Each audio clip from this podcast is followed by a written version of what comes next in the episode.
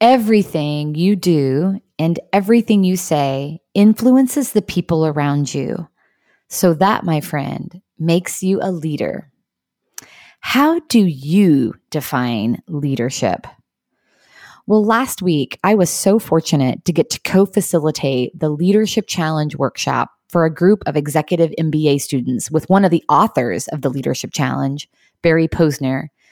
Barry kicked off the two and a half day program with a conversation about your definition of leadership.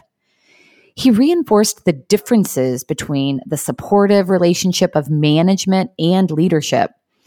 Did you know that the root of the word manage is manus, which means hands?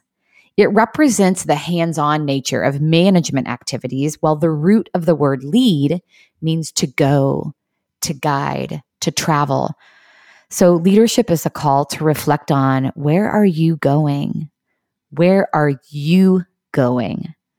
Over the 35 plus years of research that Barry and his research partner Jim Kouzes have engaged in, they offer this definition of leadership, which encourages all leaders to reflect on how they're influencing.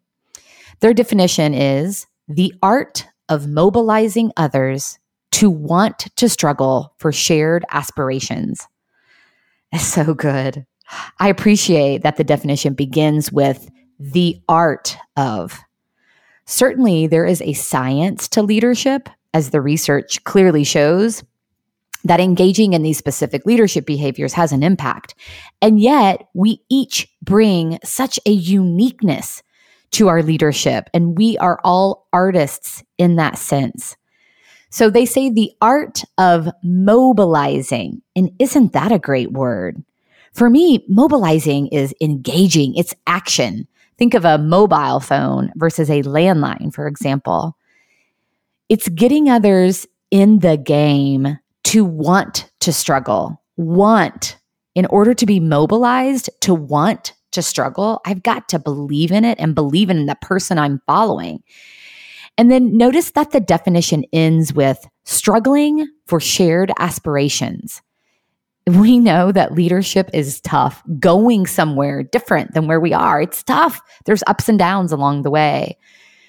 And where we are is different than where we're going, but with a common purpose, a bigger why, a grounding force that we believe in, there's something to compel me to keep going. I mean, those are the shared aspirations.